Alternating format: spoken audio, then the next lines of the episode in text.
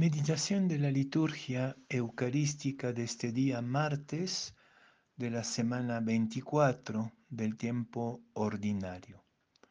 La primera lectura viene de la primera carta de Pablo a Timoteo, capítulo 3, versículo 1 a 13, y el Evangelio de San Lucas, capítulo 7, versículos 11 a 17. En aquel tiempo se dirigía Jesús a una población llamada Naín, acompañado de sus discípulos y de mucha gente. Al llegar a la entrada de la población, se encontró con que sacaban a enterrar a un muerto, hijo único de una viuda a la que acompañaba una gran muchedumbre.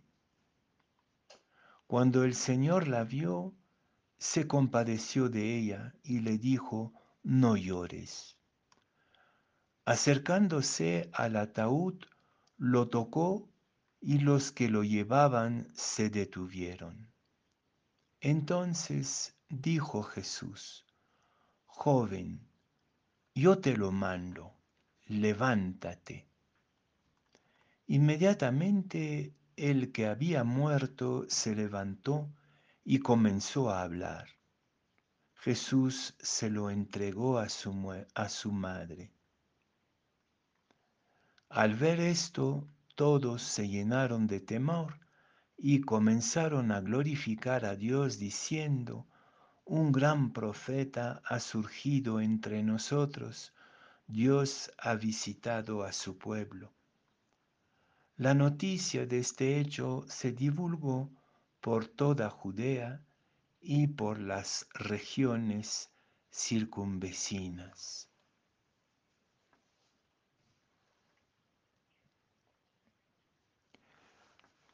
Pongo ante ti la muerte y la vida, dice el libro del Deuteronomio. Escoge la vida.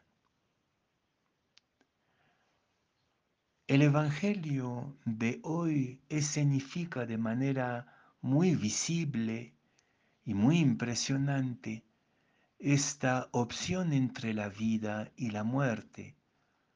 Dos muchedumbres, una que sigue a Jesús para entrar a la ciudad y otra muchedumbre que sigue a un muerto joven hijo de una viuda que salen de la ciudad. Y creo que estos dos grupos, simbolizan también dos situaciones reales y dos actitudes ante la realidad.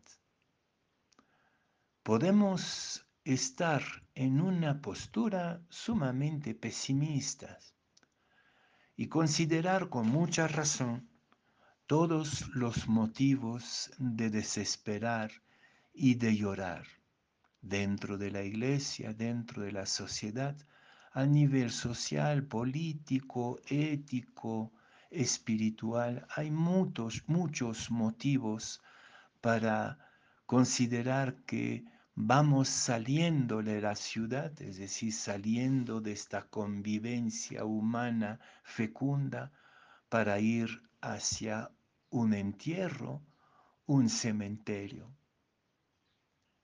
Pero también, aunque a veces no los veamos con tanta claridad, hay muchos signos de vida y mucha gente que quiere entrar a la ciudad y devolver a la sociedad en la cual estamos, a la iglesia, a nuestras familias, a la escuela, a la política, su dinamismo espiritual, su fuerza ética. Hay una energía de renovación y de recreación. Y Jesús dice una palabra que podría ser como el lema de los cristianos. Joven, levántate joven, levántate, claro, se dirige al joven y podríamos, como el Papa Francisco, pensar mucho en la juventud de hoy. Hay dos tipos de juventud ante nuestros ojos. Está la consumidora de una sociedad de muerte, pero también hay una juventud que se levanta y quiere vivir. Los jóvenes que defienden, por ejemplo, el medio ambiente, la ecología, las mujeres que hacen defender sus derechos y su dignidad. Tantas tomas de palabras hacia la vida. Preguntémonos entonces hoy día si nuestra fe nos empuja hacia afuera de la ciudad, hacia los cementerios, hacia el lamento desesperado, o al contrario, somos una iglesia joven que decide entrar a la ciudad para devolverlo, devolverle su dinamismo, su esperanza, su creatividad. En América Latina muchas veces la iglesia es el lugar de los muertos, en particular en el mundo andino, por ejemplo, donde la gente pide misa para los difuntos y viene a la misa cuando se trata de recordar un difunto. Este cariño es emocionante. Sin embargo, da la impresión que la fe cristiana, la religión católica, es la religión de los muertos. ¿Y cuál es entonces la religión de los vivos? Si miramos a las iglesias evangélicas, por ejemplo, las vemos a veces mucho más entusiasmantes y entusiastas que nosotros mismos. Tienes ante los ojos la muerte y la vida.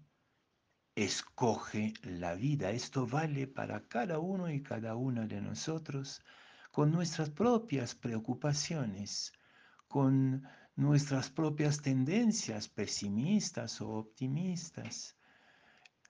El entusiasmo de la fe, la esperanza, es una decisión que hay que tomar hoy. Escoge la vida.